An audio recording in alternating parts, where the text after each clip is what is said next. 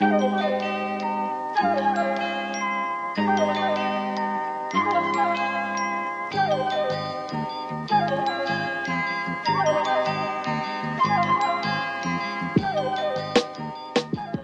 welcome to your weekly bonus TF to all of our wonderful Patreon subscribers.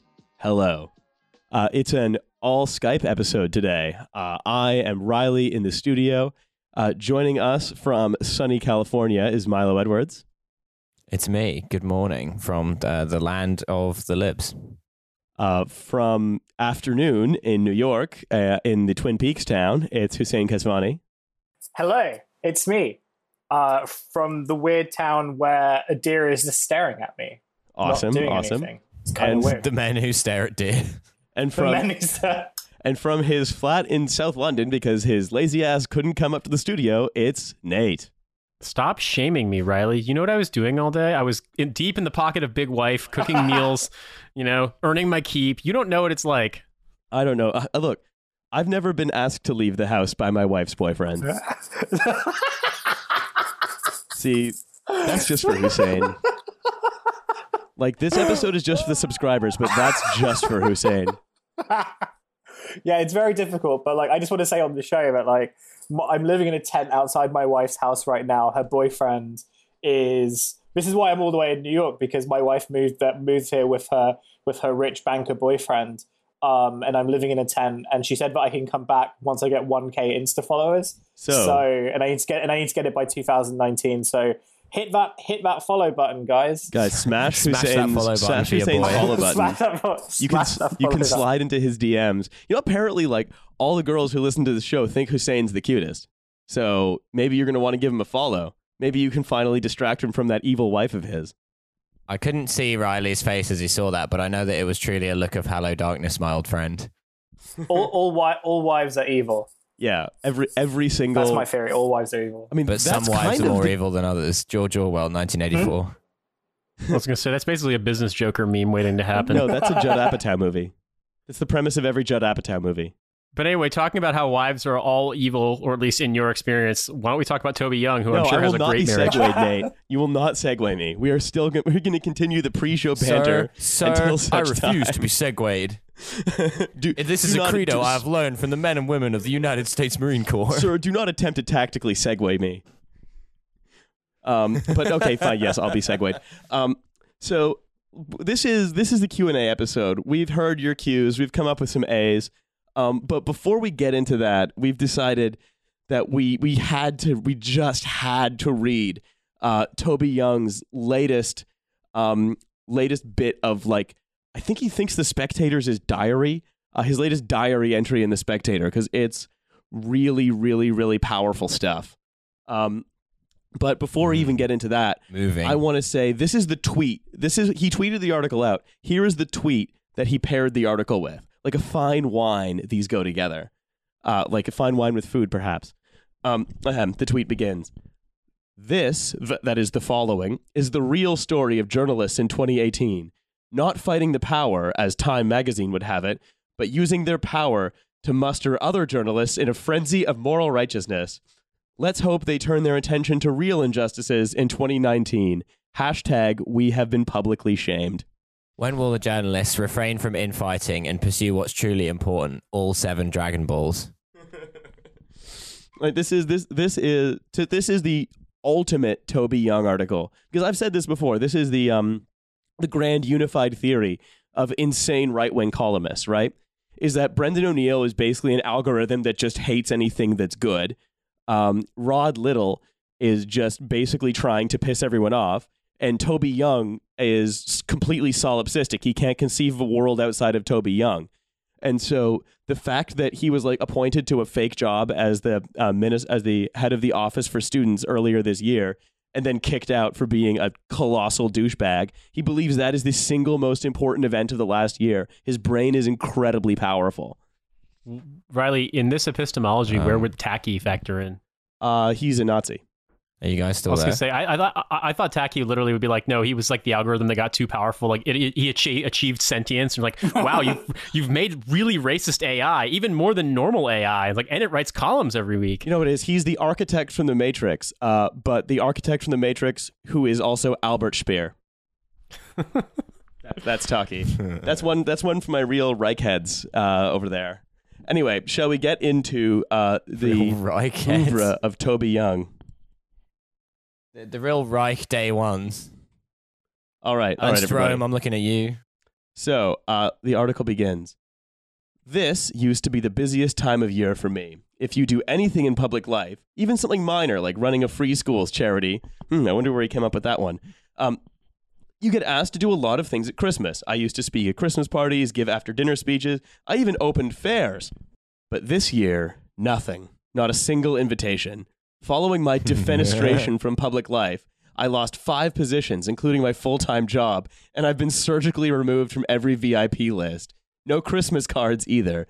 It's quite impressive in a way. I always assumed that no one ever checks clinging these on things. so hard to the VIP list, he has to be surgically removed.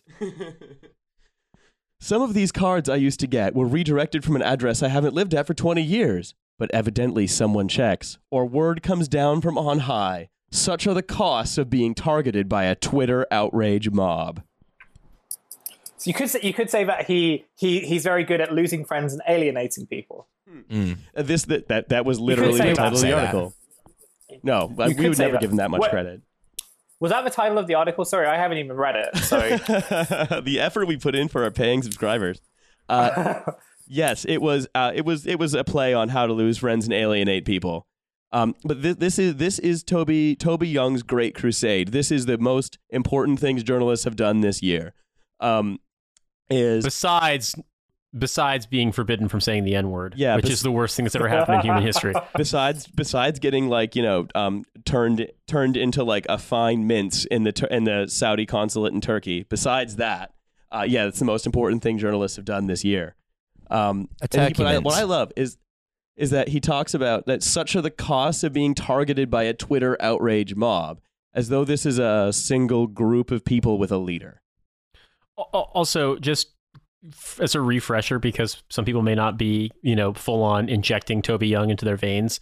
Uh, what was what was the thing besides Oh, just being yeah. a dumbass? Like, what was the thing that he did that got him Well, um persona non grata was, status? Well, he was all well. A brief backgrounder on Toby Young, for those of you who don't know, is he um his dad wrote a book called Meritocracy, which was like a satire of meritocracy. Um, and uh, then Toby Young proceeded to apply to Oxford, get in on a clerical error, um, literally true, uh, lobby to then have his admission honored.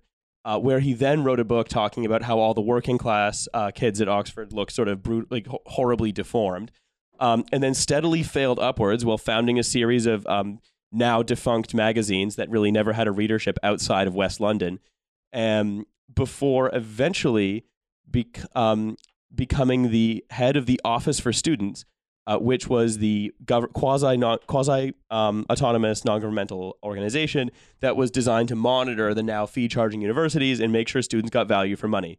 Of course, he was also famous for creating the Free Schools Initiative, which, if you don't know what that is, basically is a way to take public schools into semi-private ownership and turn them into more or less uh, like uh, the like uh, discipline factories, uh, and to basically make education worse for uh, kids who are more disadvantaged. Toby Young has been an overall negative influence on British life, and it would be better if he had never existed at all.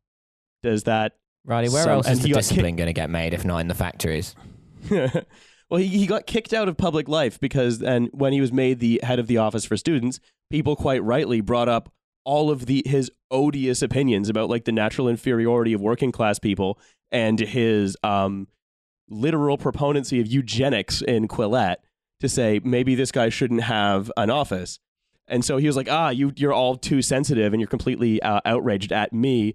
Again, also like making comments about the, the breasts of like an, an underage girl that he was looking at uh, in a question time audience, I believe. He's a very cool guy. All of this is just so fucking British. It hurts. I swear to God. Mm. It's it's very it's very cool. He's he's he's awesome. Anyway, so he says basically no one's in, no one's inviting him to the important Christmas parties anymore uh, because all of this happened, and he's he's basically saying that this is there that Twitter has gotten outraged. Someone has and that clearly the only way so many people could be mad at him is if one central authority is directing a lot of people to tweet at him, like Yobi Tongue and other similar things.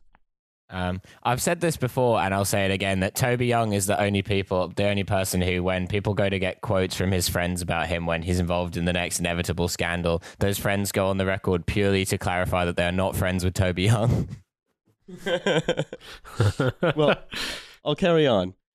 I quite enjoyed being made a fuss of, and I quite liked it when people praised me for things I've done in education, again, such as lead the catastrophic free schools initiative. But most of these duties actually just involve sitting in an uncomfortable chair, sometimes with a lukewarm glass of Sauvignon Blanc in front of me, and watching a performance or listening to some kind of speech. So I'll throw that listening to, you to some kind of speech, any any speech doesn't really matter whose. like, Well, I, I- I- Hitler, whatever.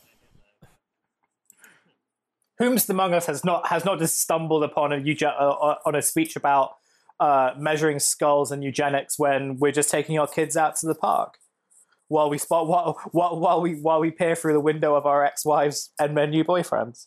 I I also am laughing at the idea that I mean we we're not necessarily um, model workers on this podcast, but if any one of us stumbled into a job getting paid Toby Young figures to just sit and drink wine, I don't think we would write whinging articles about it afterwards.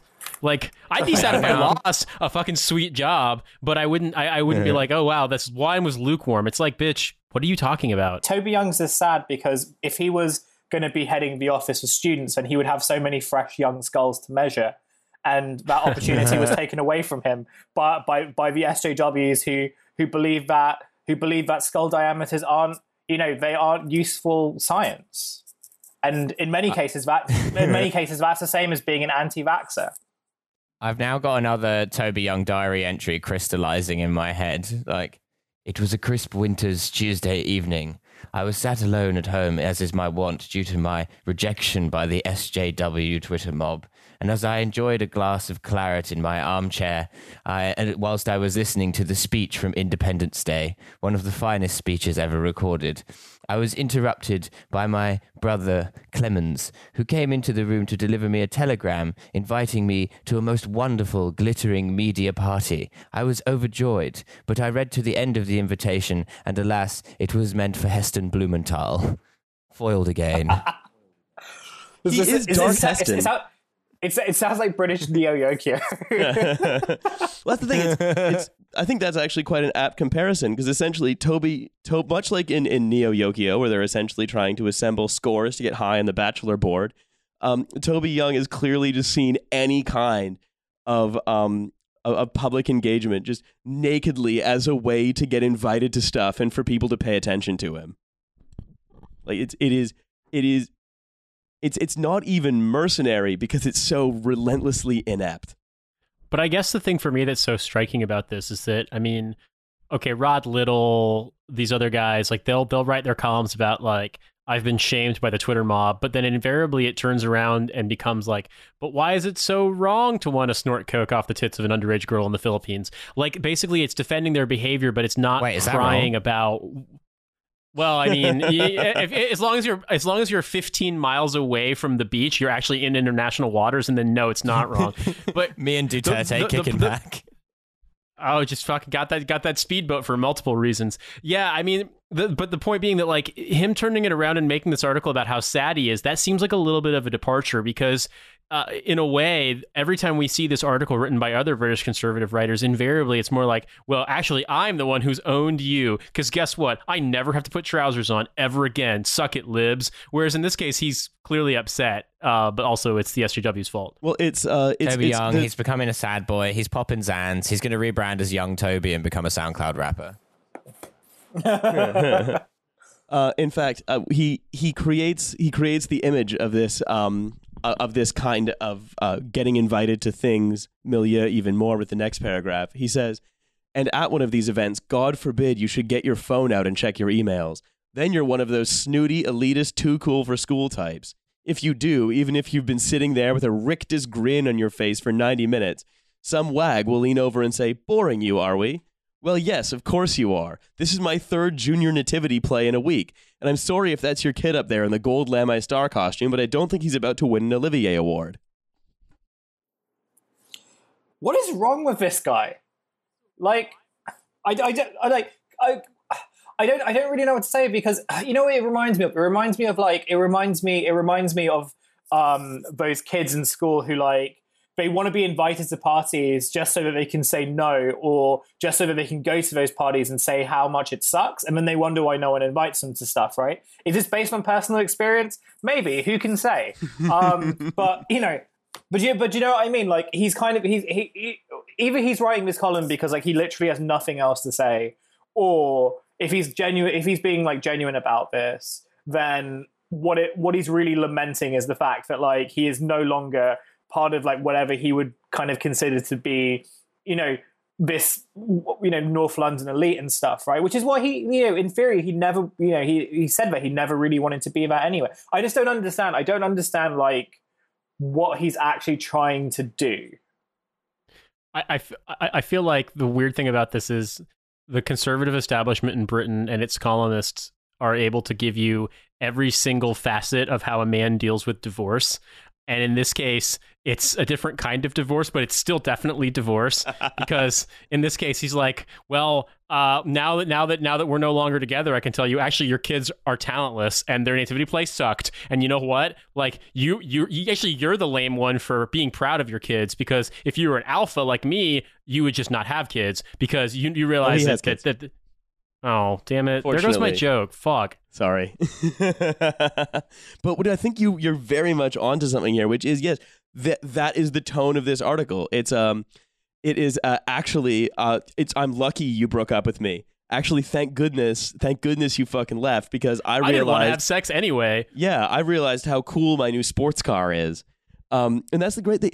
It's this it's this wonderful window into this person's soul where it's like any anything that isn't about him uh, is just he has to sit there just with a with a with a paralyzed grin just sort of splitting his face.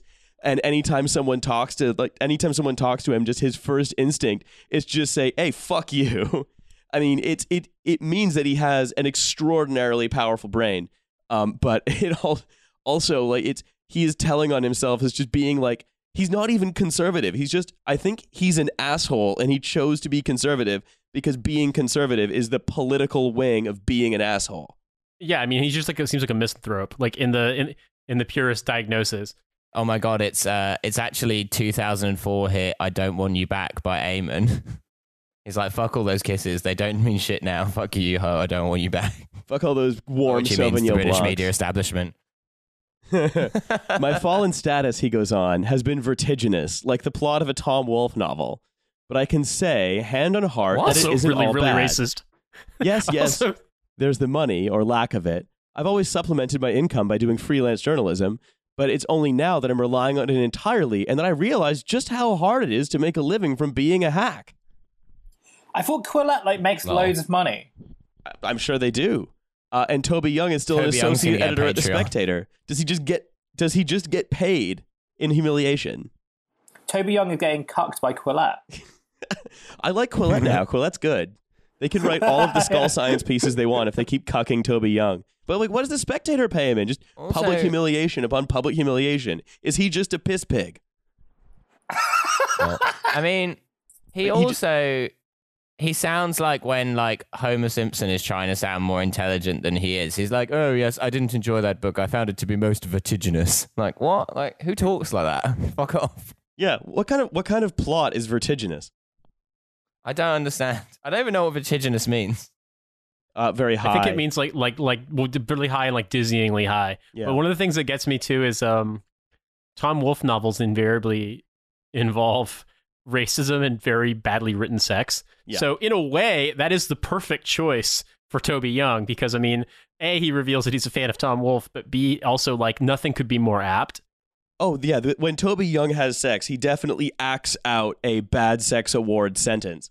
Like he has definitely said to a woman, "Let me let me put let me put my throbbing manhood into your enameled pepper mill." what Yeah. the fuck? Also, That's a real sentence. That's a real sentence from the Bad Sex Awards this year. Oh, okay. Well, yeah, they're they're. I don't. I don't even want to go. Tom Wolfe sounds like uh, a sort of grizzled, semi-retired tier one CIA operator from a bad like thriller who has to get called out of semi-retirement to like go and save Kosovo from the Serbians or something. But definitely still wears a white suit. Uh, It's a challenge that Tom Wolfe can't refuse. uh, when I wrote my first piece for a national newspaper in '85, I was paid three times as much as I get for an article today. My uh, poor Caroline, his wife presumably, has had to take a part-time job to keep the wolf from the door. If interest rates go up, The or if Jeremy Wolfe from the Corbyn becomes prime minister and introduces a property tax, we'll have to sell the house in Gunnersbury. Yeah. Oh, no. Oh, no. Oh shit! This is just more campaigning for Corbyn on the part of conservatives. Realistically, like it's you can we can we can all, we can make a more equal society, and we can also put Toby Young out of his house. Perfect. We're gonna have one homeless person in Britain. But also, like, think about his what's his what's his complaint at this point? Like, surely, like, you should, that that should be if if you were smart, you'd say, well, I get. I got paid more in the past. Clearly, that's because of like declining union participation and like an increasingly casualized media atmosphere. But somehow he sees a way to just blame a theoretical Jeremy Corbyn premiership. Also, uh, I'm just gonna say, uh, I'm here on um on Zoopla right now, looking up housing prices in Gunnersbury, Mm. and let me just read off some of the prices that I'm seeing. A two bedroom, four hundred twenty five thousand pounds. Uh, a He'd have a house. bedroom. He'd have a full house. It's probably these are, these are houses. These, these are houses. These are houses. I'm reading a seven bedroom house, two point six million pounds. Uh, a four bedroom house, nine hundred fifty thousand pounds. Another one, nine hundred fifty thousand pounds. Uh, it's I haven't yet found anything that doesn't seem rich as shit. Oh, four bedroom semi detached house, eighty seven. Eight hundred and seventy-five thousand pounds. So, uh, even a what looks like a very beat up three bedroom terraced home with broken windows is six hundred and seventy thousand pounds. Yeah. Needless to say, I don't think Toby Young is hurting too bad in the money department. Again, he is But you don't understand how much theoretical by the Corbyn is depressing those property values. Theoretical Corbyn.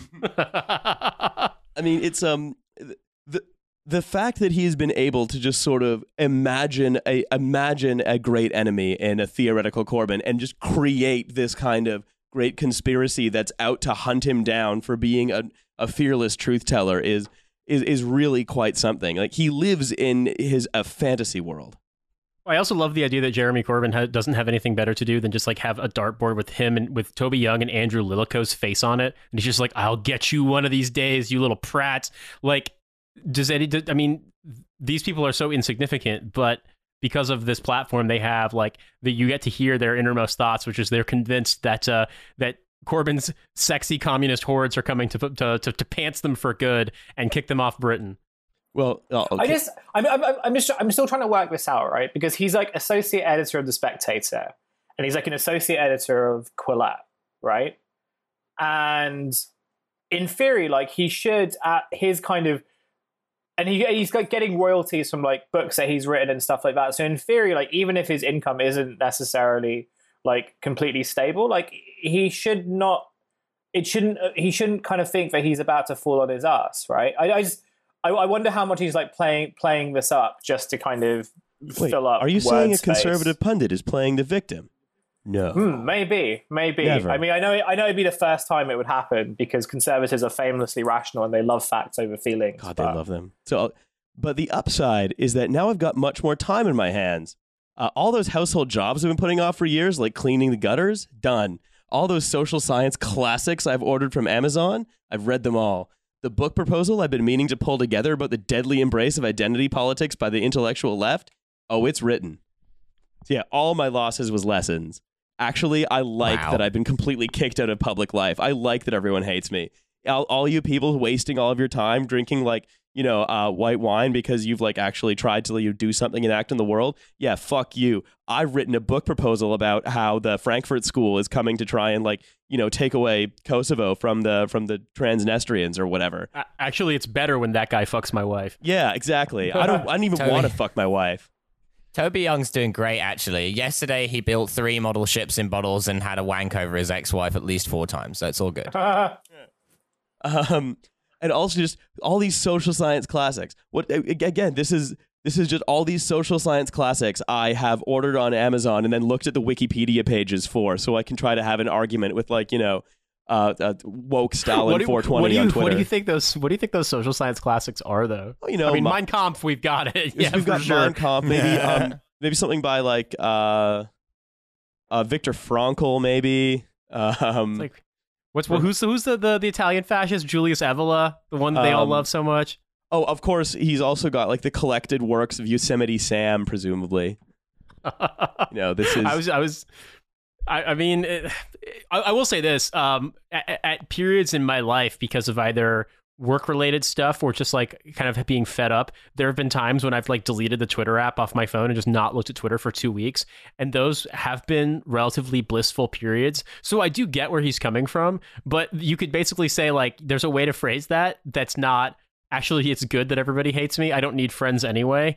Um, and also, I- I think the thing that really blows my mind is whatever he thinks is going to happen under a supposed Corbyn premiership. Like, does he really think that that it, that he's going to be like literally destitute and unable to not a have enough money to survive, but b unable to find some position he can write for to bitch and complain about literally everything. Like literally to fucking have how dare you sir every single time there's pmqs because you know that's what's going to happen in this country. If corbyn is pm they're going to lose their fucking minds and every single thing is going to be the profumo affair every single day. They're going to lose lose it about everything. Like how dare this person have painted fingernails? How dare this person you know i don't know have a rumpled suit? Like everything will be a national betrayal. Yeah, and and Toby Young is already associate editor of the Spectator. Like, he's got a relatively stable media job. I don't know where he's finding this nar- this victimhood narrative, other than in like the twisted recesses of his brain. Like, of course he's going to be doing all of that. Like, we don't. Maybe he's maybe he's spending too much money on his Babe Station subscription. Well, also, what's imagine that if you're like, if you had to get a column and be like, actually, it was good that everybody hates me and I've been ostracized because now I can do the chores around my house and not be a complete shithead to my wife. It's like, well, uh, maybe we should ostracize you more often. It might wind up saving your marriage, or at least make your gutters a lot cleaner. So and and he sa- he goes Toby on. Young and- phoning up Babe Station to angrily complain that he hasn't been invited to this so-called party they keep talking about. He keeps calling and calling and calling. Um, so, and then there's my exercise regime. One of the unforeseen benefits of finding yourself at the heart of a national scandal is that you start shedding the pounds. I invested in various gizmos like a smart scale and ran 10 kilometers three times a week. Nine months later, I'm back to the weight I was when I was 18. I call it the public humiliation diet. This is this is You quite can- the uh, this is, that is that is quite the paragraph. I think he's essentially Wait, so he can't afford food anymore? um, I mean, it's it's really every everyone hates me, so I'm I'm going. I'm going to buy a scale. I'm going to run quite a bit, and then I'm going to get that kind of skinny fat that older guys get, where they still have guts, uh, but they sort of look skeletal. Guys, it's called a revenge bod. well, I also like the idea too that it's like you nothing was stopping you from working out before. But it's like it's like, have you tried my new diet? Be a complete shit and get hounded out of public life. I, I feel like there's there's a there's a market to be one of those Instagram fitness guys who's like I'm you know so, some some fitness guys will say that you've got to like you know do intermittent fasting or you can only like eat grains but I'm going to give you something better I'm going to cons- I'm going to uh, construct a pedophile scandal around you so that you can lose weight No, this is I, I can only do the rocky I can only run up the rocky steps if I can get up there and then tell a feminist that the weight the gender wage gap isn't real. But I mean, he he's an editor at Quillette, so that's what he does already. Uh, so he goes on. Often while I'm exercising, I listen to music, a rediscovered pleasure. As I'm jogging, I put on Beethoven's Ninth and experience a kind of joy. Beethoven's Ninth. He just Googled classical music and he's like, ah, yes. Ah, yes, sophistication. I can only, I've only Googled the finest classical music. He's basically listening to the greatest hits and trying to get us to call him a con- connoisseur. I love the way he says, I experience a kind of joy with that tone of voice that, like, he's not really sure exactly what joy is. Like, it's not something he's, like, precisely felt before, but he gets the impression this is sort of what it's like. Is this is what joy is supposed to feel like? No, he's what he's doing is he's definitely like, ah, for the real classical music nerds, I'm going to insert a little reference into the title of the song. He's definitely done that. That's what that look, is. look, I, I, I need I, Riley. I beseech you, given your your ability to surveil the fanciest people on the planet and critique them, do do you know of anyone who would be like, e- even if they are an absolute classical music snob, who would be like, you have to listen to classical music while you're exercising. That just seems kind of insane. Like that seems like I don't know how to describe that. That's like the what was the sitcom, the one about the high school kids in the early '80s, where the kids like I'm going to be really sexy. Like I, I have money to buy clothes for the first time in my life. My parents let me buy my own back to school clothes. So instead of buying normal clothes, he buys like a disco suit and he spends all his money on one one outfit. Oh, I know, I know what you're talking about. It was a, it was a TV show called Freaks yeah, and Geeks. Freaks and Geeks. Yeah, that's it. I I, I couldn't remember the title, but that's it's, it's, it's sort of like I want to show gro- I want to demonstrate growth. So how how do I demonstrate how I'm the bigger man in this situation? Like I listen to Beethoven while I'm running, like a normal person. Yeah, this is look. I'm gonna say that the the the music habits of these fancy people you talk about, who none of our listeners have any way of knowing how I know, uh, they're very very regular. None of them are say none of them. It's I think Toby Young thinks that uh, it's know, well, if, if I'm a fancy person, I have to wake up and cue up the masterpiece theater soundtrack before I tuck into a breakfast of, of you know some some quail's eggs and caviar. Well, I say yes, you know this this is clearly what what he believes, um, which is is is interesting uh, and very telling and very uh, very fun. Uh, mostly, people are just um, listening to terrible music that's not techno, which to me is everything that's not techno. Um, I'll, I'll, I'll close it out. Uh, the main benefit of being cast out of public life is I get to spend more time with my family. Maybe it's because they're a bit older now, but my main my main mode of communication with people I love is banter, endless Mickey taking. When my kids were five, six, eight, and 10, this didn't always go down so well. I would end up crossing the line, in Caroline's words, and someone would run out of the room in tears. But now there is no line. Every mealtime is a festival of chorusing badinage, and boy, are they rude to me. I've never actually eaten coruscating badinage. What does it taste like?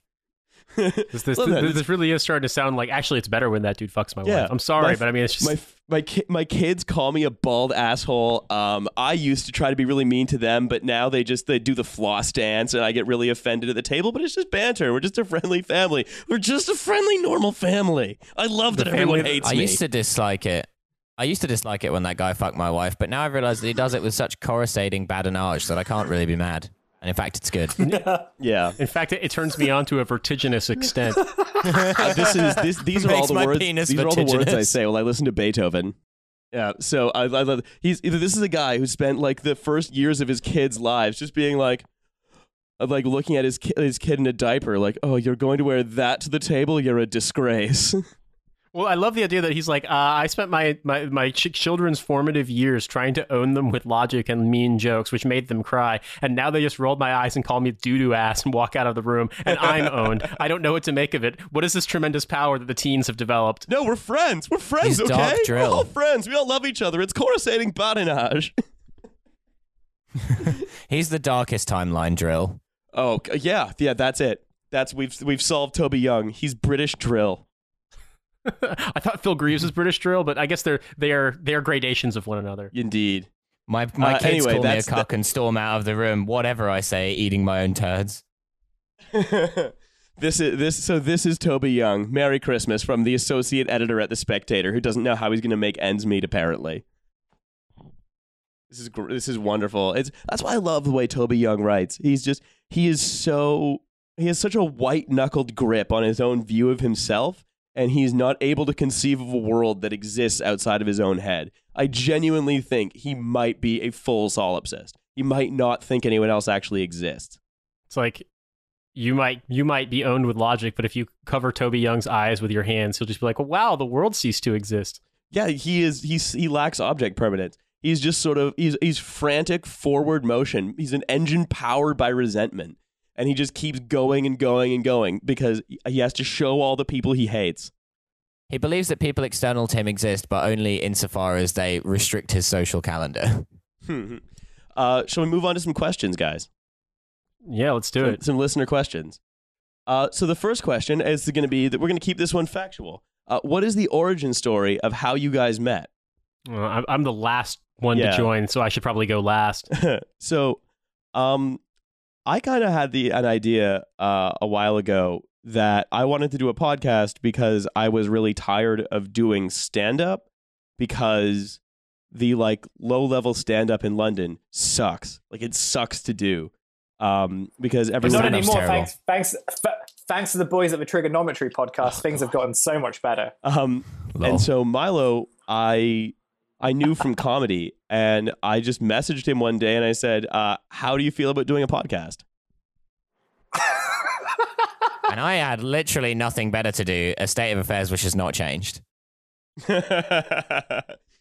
it was you, me, and Charlie Palmer initially, who has come back to guest in the occasional episode. Yeah, our- Pouring one out we, for our we, boy. we stand a legend.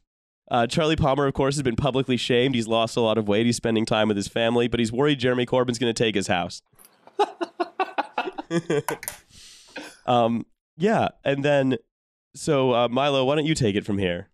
Uh, yeah. So then we we started we started recording this podcast. I remember the fateful day back when Riley used to live in that weird American Psycho flat with the red felt pool table, and uh, me, Riley, and Charlie Palmer got together and recorded episode one of Trashfuture, which was about uh, dripping custard vape juice. um, an episode we all remember well. Damn, it was really bad back then, but it's really good now. Well, maybe it's pretty good. Um, Damn, yeah. things change, seasons change. And then we got Shit. Hussein to come on as a guest uh, because Charlie was sort of had a, a real job and wasn't able to do it as much. Um, And Mm. Hussein, uh, what what what happened when you came on? I came on as a guest. So I remember I was doing a piece. I had just started working for the magazine. I was doing a piece about midlife crises or quarter life crises. And what happened? No, it was about quarter life crises and what happens when like you end up in like shitty corporate jobs and you're sort of stuck there. And I think you DM'd me when, when I, like, when I put a Twitter call out for this. And somehow it ended up with, do you want to come on the show? And like I cancelled a couple of times, but then we did it and it was really fun. And like I think at the time I was also going through a quarter life crisis of sorts where it was like, oh, there's like so much weird shit that's going on, and all I do is like listen to Chapo Trap House on the sub on the on this on on on uh, on the southeastern rail line. Um, so I think that's kind of how I was like, oh, maybe maybe like we can try build some things in that tradition, but not quite. That's that's that's the romantic story. I think the real story is that like I was just bored out of my mind, and I really had like nothing else to do. Hussein came on as a guest to be like the smart person, and then we broke his brain and he had to stay because nowhere else Yeah. would take him. yeah, I'm supposed to come on as a smart person, and then like I and I'm also the one who did do, who who who openly talks about Yu-Gi-Oh! Dragon Dicks when we actually do have smart people on the show. So um, I don't know what that says about. I don't know. I don't know what that says about this show and the impacts that it has on people's brains. But maybe Toby Young can investigate it. I don't know. It says a lot about society. Toby Young, racial investigator. yes, please. Um, and This show It is does say a about one thing: society. coruscating badinage. and then Nate, the final edition. Yeah, so I mean, my story starts a little bit earlier in the sense that um, so I graduate, I got out of the army in 2014. I started grad school. I finished grad school in Wait, you were in the 2016. army? What? We I know, didn't know that. Uh, Time to fucking banish me. Yeah, so I, I, I Whoa, moved to New York. I, I was I was.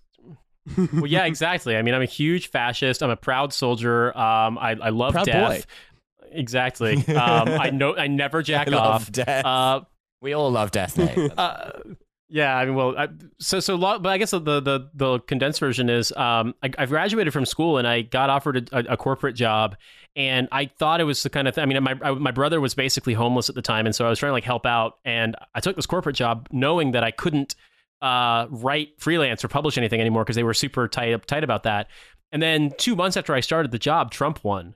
And I mean, so I, I was in America, I was living in New York City, fucking, it, I felt like the apocalypse was upon us. And a friend, a guy that I just encountered, you know, periodically on Twitter, started doing a podcast about like being a leftist in the military, and I came on as a guest, and then I became the co-host of that show, and so I've been doing that since the end of 2016. It's a show called "What a Hell of a Way to Die," um, and obviously, like shit's gotten insane in America since then. Like just weirder, dumber things have been happening. And when y- there was that story about Strava and the stupid app, the the wearable technology thing that like accidentally disclosed all these locations of secret US bases around the world. You guys asked me to be on the show as a guest and um the weird the reason why I bring up the job was because um, I couldn't like I said it was really like e- even the most benign freelance opportunity I had I had to get cleared all the way up through like the company's general counsel so it was like super tight and um, I was like you asked if I would be willing to to produce the show and I had in the time I had been in this job been asked to do podcasts for them, and I was like, well, fuck it, I'll try. Like, I think I know how to do this, and if nothing else, I've just learned through doing. Because the other day I was I was uh, refreshing the storage, and I think I've produced like something like fifty six episodes of this show, and so if there was ever a, a, a crucible experience where you either you either are purified or you're you're burned off in waste and slag, uh, it was this because other podcasts are now really easy to produce because nothing nothing could be the challenge of how to blend insightful commentary, bad audio technology, and Yu-Gi-Oh! Dragon Dick. But then Oh. also, I quit my job and I moved to London because uh, I wanted to get the fuck out of America, and uh, finally just decided to do it. And so I've been here since since August, and now this is like I see you guys more than my own actual family in America, which is both both both good and bad. Your Um, wife's boyfriend sees more of your family. Do you ah. think AI technology will ever advance enough for you to interview a virtual Matt Hancock MP? yes, absolutely yes. I definitely think that we'll have the opportunity, whether or not it'll be anything but like a generated conversation from The Sims is that's up to God. But I do definitely think that Matt Hancock MP, the app, will have a thing where you could ask is like like those automated chat support things, but it's just going to be an avatar of Matt Hancock talking to you. The ultimate Matt Hancock move is going to when is going to be when he like voluntarily just like goes to Dignitas to have his his mind uploaded into a Zune and then live as an AI just sort of in the expanse of the multiverse, happily parkouring over along the information superhighway. He is my favorite parliamentarian.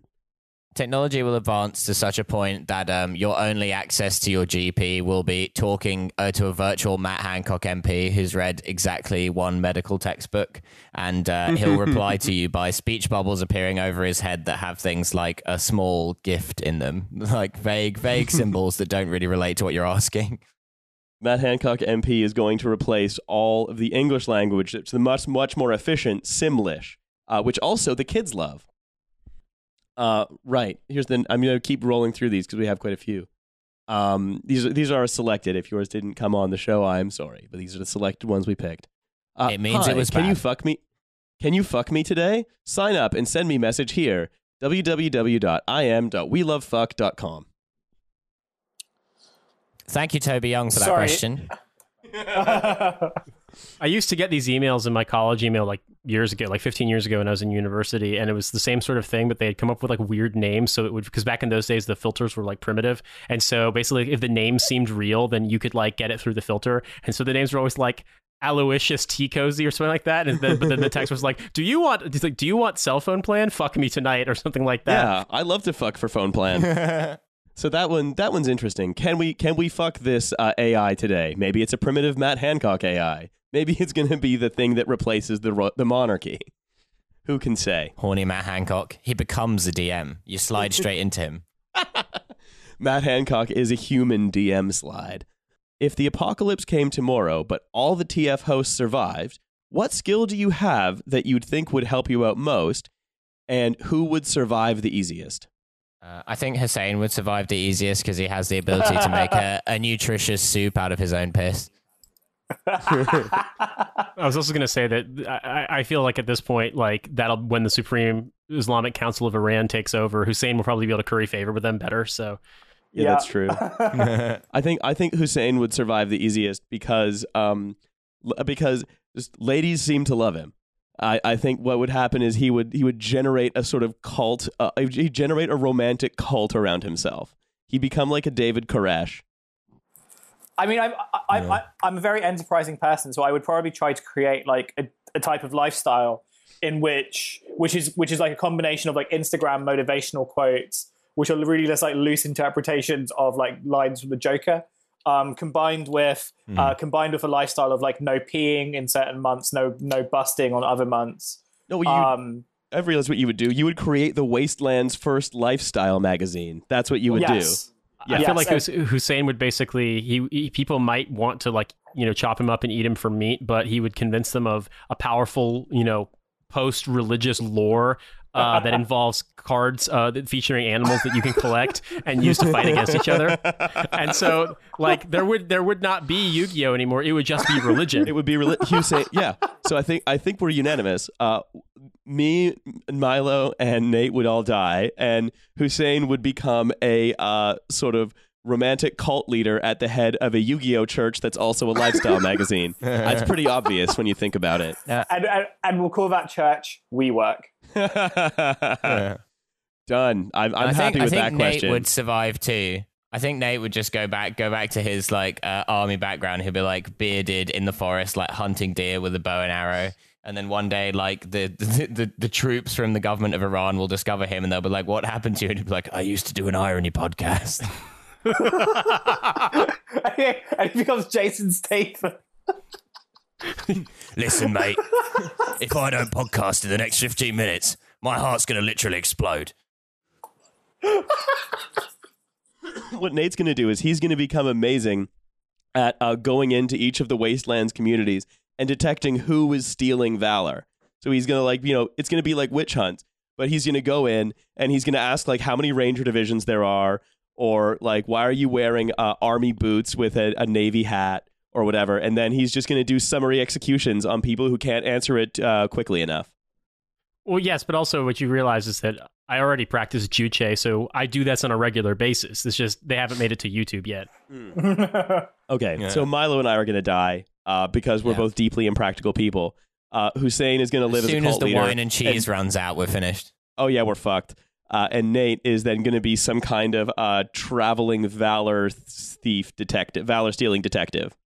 Yeah, but see, that's the thing is that you guys look at me having been in the military and assume that like I have this like amazing field craft when in truth all when I oh, I was thinking about that kind of environment that, that also makes it really really funny when people just assume that I'm like some kind of square jawed fucking American hero because I was in the army because like you guys know me in real life. Like I hate that shit. I hate being cold. I literally didn't come to the recording today because I'm like it's raining Damn, that- that's a credo I have made a adopted from the tactical men and decision. women of the U.S. Armed Services.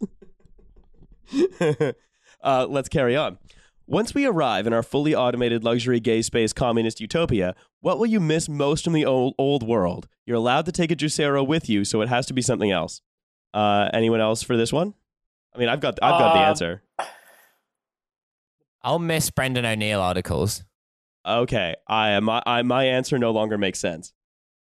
Um, because my answer was going to be trick question. You don't have to take anything with you because the whole point of fully automated communism is that uh, production doesn't need to happen. So realistically, we'd only would need to take stuff that is blatantly unnecessary and couldn't possibly be justified or couldn't possibly be wanted.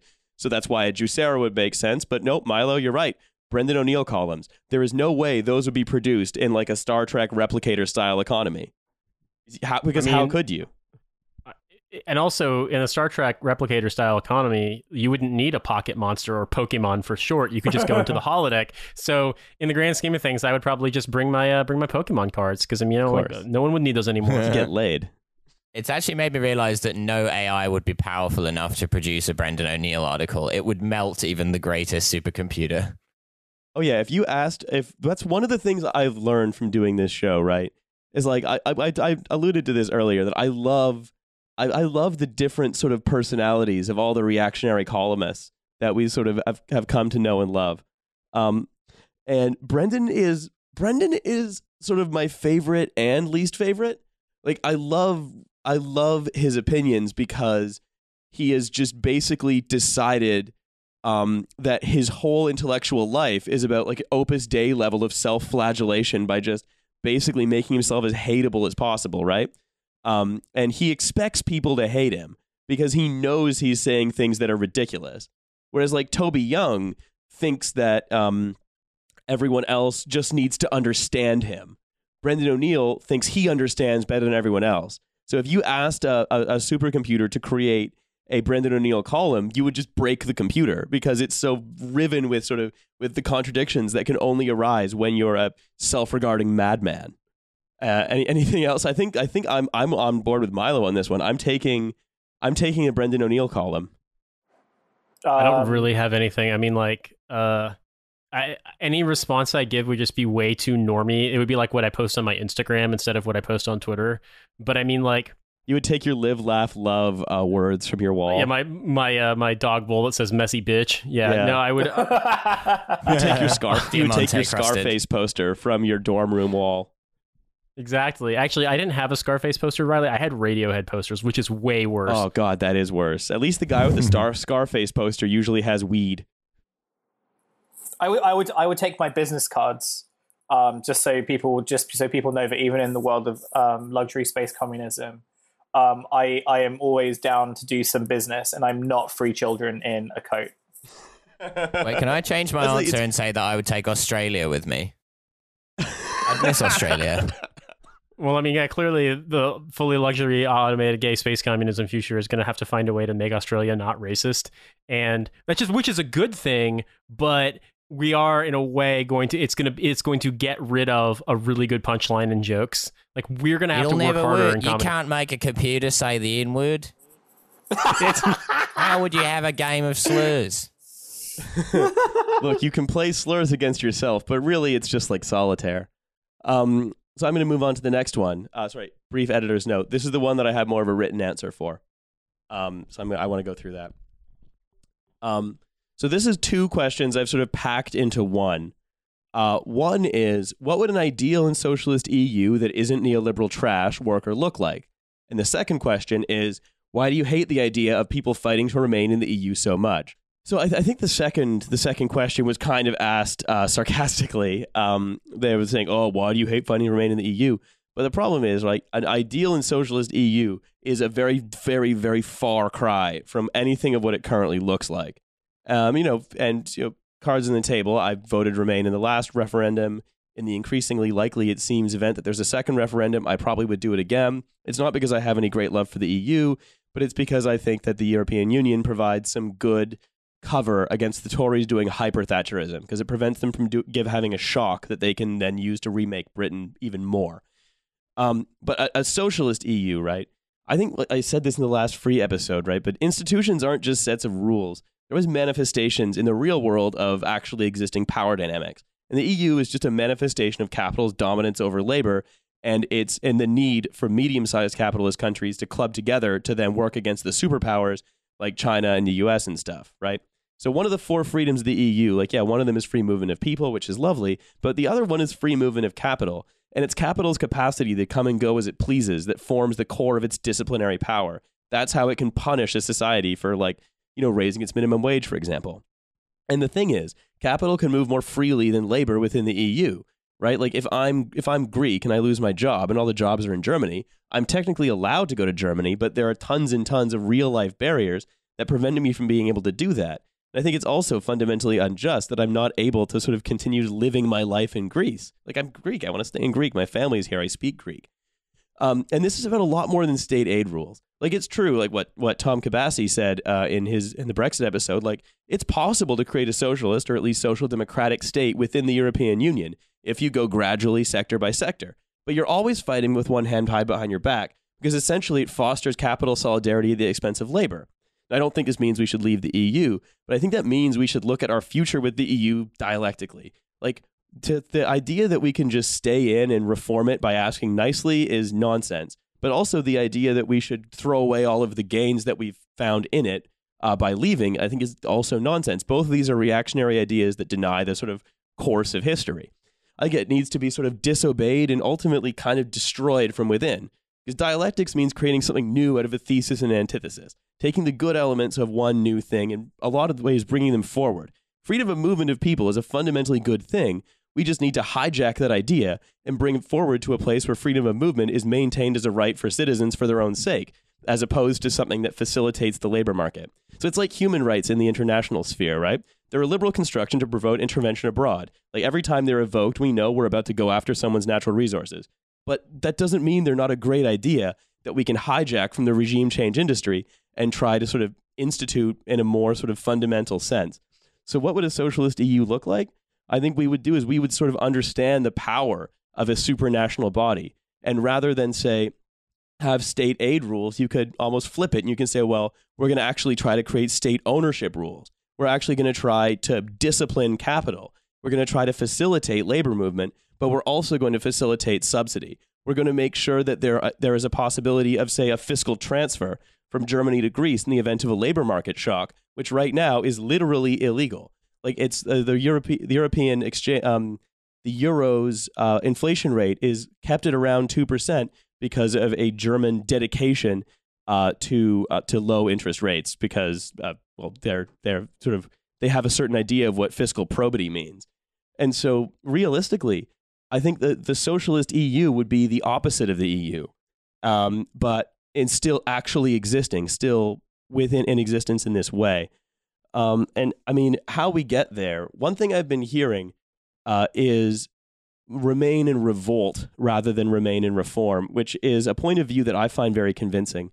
Um, and the idea is that, let's say Corbyn were elected tomorrow, there are sort of left wing coalitions that are emerging in response to some of the far right movements uh, in the in the uh, EU. So notably, uh, Spain has a sort of more left wing government. That these governments could sort of work together in solidarity to essentially just disobey the rules of the EU and reform it not by not through process, not through gradualism, but through a series of shocks from below. Uh, and that's kind of how I think that happens. And people fighting to remain in the EU are kind of just denying that there are these fundamental problems and are just trying to close their eyes really hard and go back to 2013. And I think they need to really understand that, look, I, I always say the thing that characterizes liberals most in the last two years is a complete ideological refusal to take in a new piece of information ever, ever, ever. And a lot of them still haven't right? They still just want it to be 2007 ish from before the financial crisis happened and back when Cool Britannia was still a thing. Anyway, that's my answer to those two questions.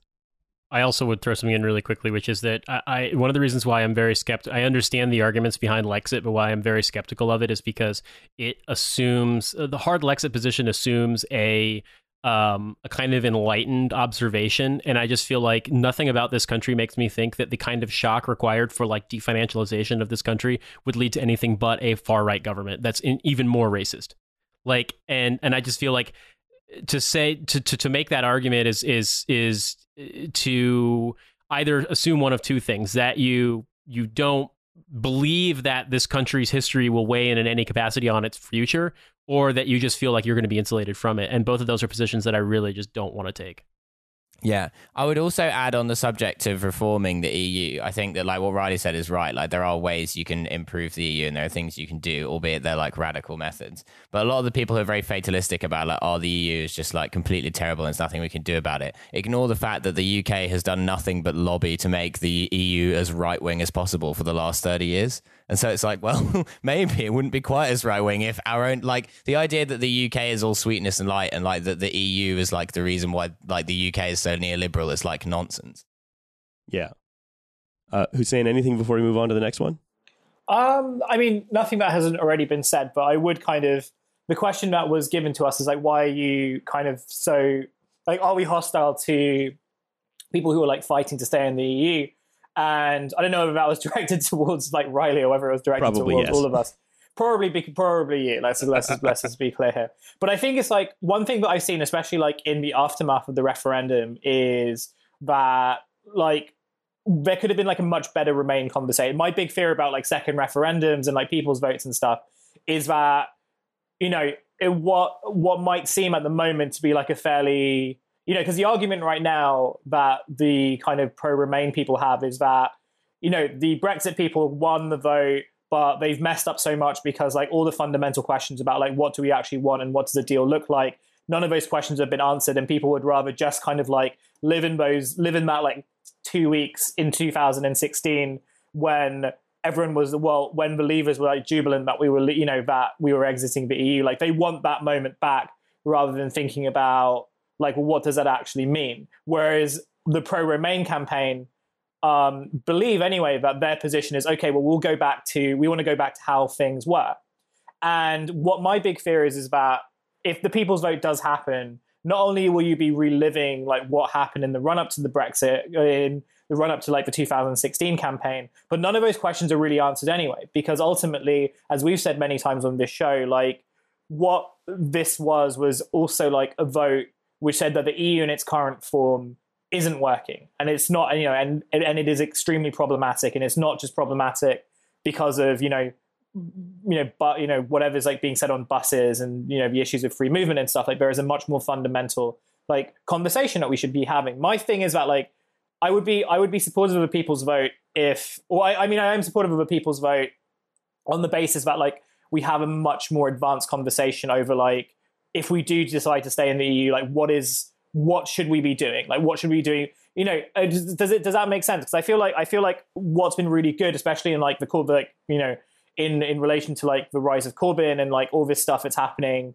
as like you know the the Trump administration is you know not necessarily collapsing but crumbling a bit is that we are having those important conversations about like equitable societies and like whether um you know whether like you know distribution like whether we're really achieving equality with our current mechanisms of distribution and i feel like we've got a lot of people to we we've got to a stage where a lot of people kind of do understand that there is something something kind of not particularly good happening um, so I think that having a people's vote with that in mind can be really useful, and it can achieve ends which are maybe not socialist, but they are at least like a lot more left than we would have imagined. But at the moment, it sort of feels as if like the people who are fronting the kind of people's vote, the Adonises and like the Andrew, uh, what's his name, Alastair Campbell's and stuff. Um, it just sort of feels like we're reliving 2016, and it's just not going to go the way that lots of these kind of pro pro EU FBPE people think it's going to go. Well, that's like we've been in 2016 for two years.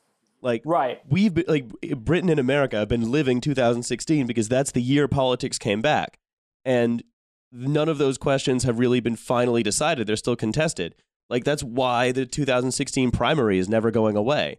That's why Right. Remain versus Leave versus Lexit, whatever. That's never going away because these questions. And it's not just that we can't think of anything else to talk about. It's that these questions have not been settled, and they're of extreme importance. So like we're going to keep reliving them until uh, basically un- until the political question is decided. But also something I'd point out too is uh, I I feel like I'm not opposed to a second referendum. I'm a little bit worried about from people who I know who are not white who lived in this country during the first referendum and the immediate aftermath who've described like some serious fuckery happening. I'm worried about that. But what I'm also worried about is that I see parallels in the US with the kind of insane resistance people. And my concern is that uh, um, the resistance mentality and the FBPE mentality all hinge upon this idea that uh, someone broke the rules in a way that fundamentally distorted the democratic process. And so nobody on their side did anything wrong. It was all like machinations either from from people lying or people literally falsifying the vote but whatever it is their side the, the the the circumstances were just so unthinkable in which they could be wrong and as a result they they plan on refighting the fight and this time winning the fight by doing the exact same thing they did last time Yeah, and so to and so to me uh that's my concern it's not a second i think a second referendum i think even on the left i mean even in 2017 i think paul mason was talking about the idea that you would have a, sec- a second referendum that's either um, remain in the eu take the deal or no deal um, and I don't think they're going to do a no deal referendum. I mean, so I mean, like that idea has been out there for a while, but I think that the People's Vote campaign is also tied in with a significant number of people who who believe if we could just go back to the opening ceremony of the Olympics in 2012, then everything would be perfect. And that to me is a losing proposition. Let's move to a more a more lighthearted one. Uh, which Harry Potter house would you each be in? um, okay, okay, okay. I, I would be in, I would be I, I would be in the same Harry Potter house as XXXTentacion, which would be uh, Hufflepuff. I, I would be in um, J.K. Rowling's house once uh, Corbyn nationalizes it and gives it over to podcasters. I've only ever seen one Harry Potter movie, so I'm in the one wherever the, the goofy kid who falls on his ass a bunch on the on the broom, whoever that Oh, that's his To- his house. It's Toby Young's house. Oh shit! Well then I'm I'm I'm forcing Toby Young to sell his goddamn house in really really far West London, and I'm taking it. Milo? Uh, I'd be I'd be in Slytherin because I'm the one on the podcast that everyone loves to hate. I'm a messy bitch who loves drama. I'm doing huge huge lines of coke off the back of Crabbe and Goyle, and generally shouting about burning the whole place down. Hell yeah. That's your answer. Um, two real life houses, um, uh, one Harry Potter house, and whatever it is Hussein said. Um, He said a Harry Potter house. next. Yeah, next question. Uh, oh, what, quick thing about Harry Potter. Is it.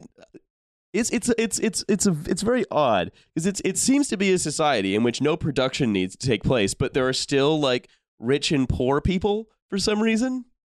There's still like money. just what what I fucking love about you, Riley, is it seriously like let's get through these next three questions really quickly so we're good on time. It's like, oh, by the way, what would Althusser say about fucking Harry Potter? Uh, you know what? When I was reading when I was reading Roland Barthes, he said, "Wow, uh, this my- mystical wizard society doesn't seem to have any working class people." Well, yeah, but but it does. Like it's An that's, I think that's why economic liberals love it. of Harry Potter. I think that's why liberals love it because it's a society where no production has to take place and classes are just determined by like you know um, how you drink your tea. You know, it's it's a it's it's you don't have to organize, you don't have to do anything to have an effect in the world. You can just study really hard, and then there are still classes for some reason. I mean, I mean to be fair, like it's it, you know the same. It's the same proposition in like the crank the crank movies. So Mhm. I mean, the Crank movies are actually set in the Harry Potter universe. I'm going to change my answer. I'm going to be in the house from the first Crank that Jason Statham destroys. Listen, listen, mate. If I don't get Wingardium Leviosa in the next 15 minutes, my heart is going to literally stop. uh, so I think that's that is why, but that is If why I don't Harry- eat a liberal- chocolate frog in the next half an hour. That's why liberals love Harry Potter. It's a book about getting superpowers from doing homework. Oh for fuck's sake. fucking shit! God damn it! It's true. Where's the lie? Why do you Okay, think Superman uh, wears those glasses? For all the homework. Next question. Where did Riley's horny curious cat go? Any any of you guys want to take this one? Uh, I mean, did we tell you? Did, did, did we tell you? Did we tell you to shut it down for legal reasons? No, I, I shut it down myself uh, because I've I found having a curious cat distracting. I didn't like it, uh, and also I was tired of what I'm pretty sure were like. I was tired. I was tired of what I'm pretty sure is the same four guys uh, asking if I was interested in letting them pay me uh, to suck my dick. I was like, you know what? you know what? I don't need this in 2018. I'm going into 2018. Uh, clear eyes, full I heart, told you no last curious week, cat yes. Dry dick. I told you last week I'm not allowed to make money.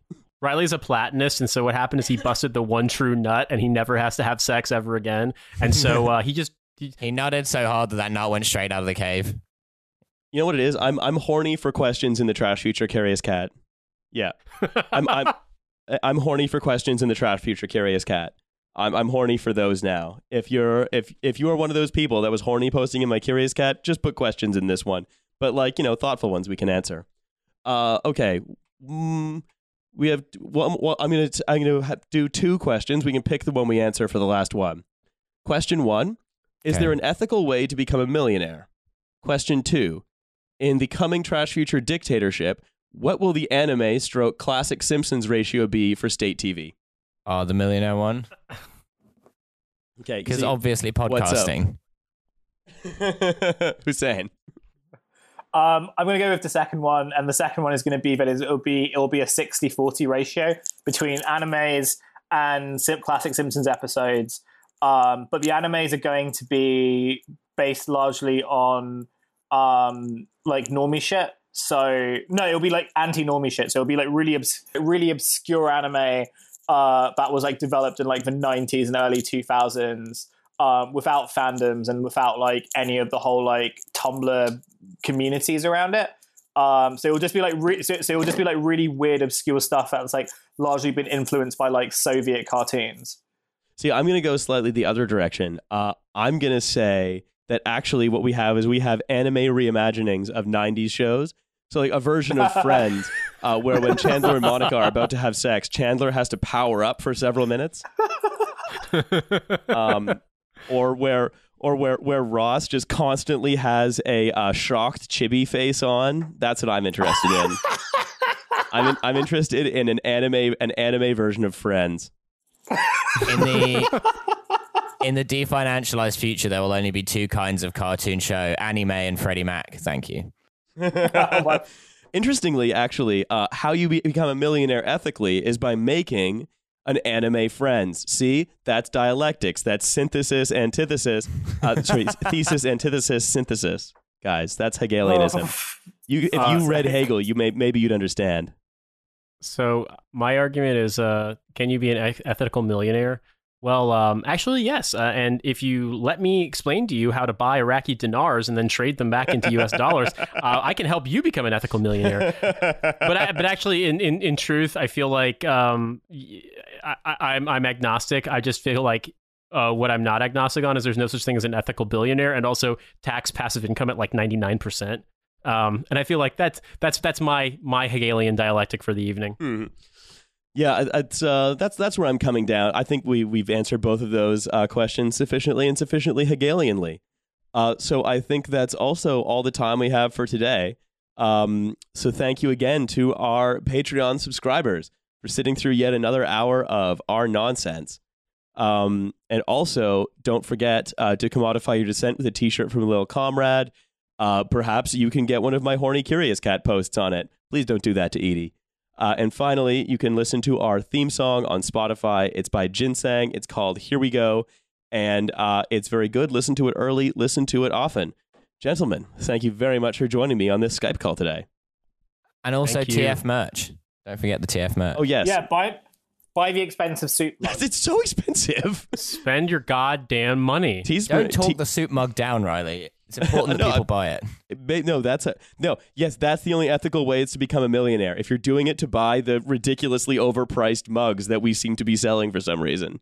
The incredibly reasonably priced and actually very good quality mugs that are available from all reputable trash huge online stores. Perfect. All right.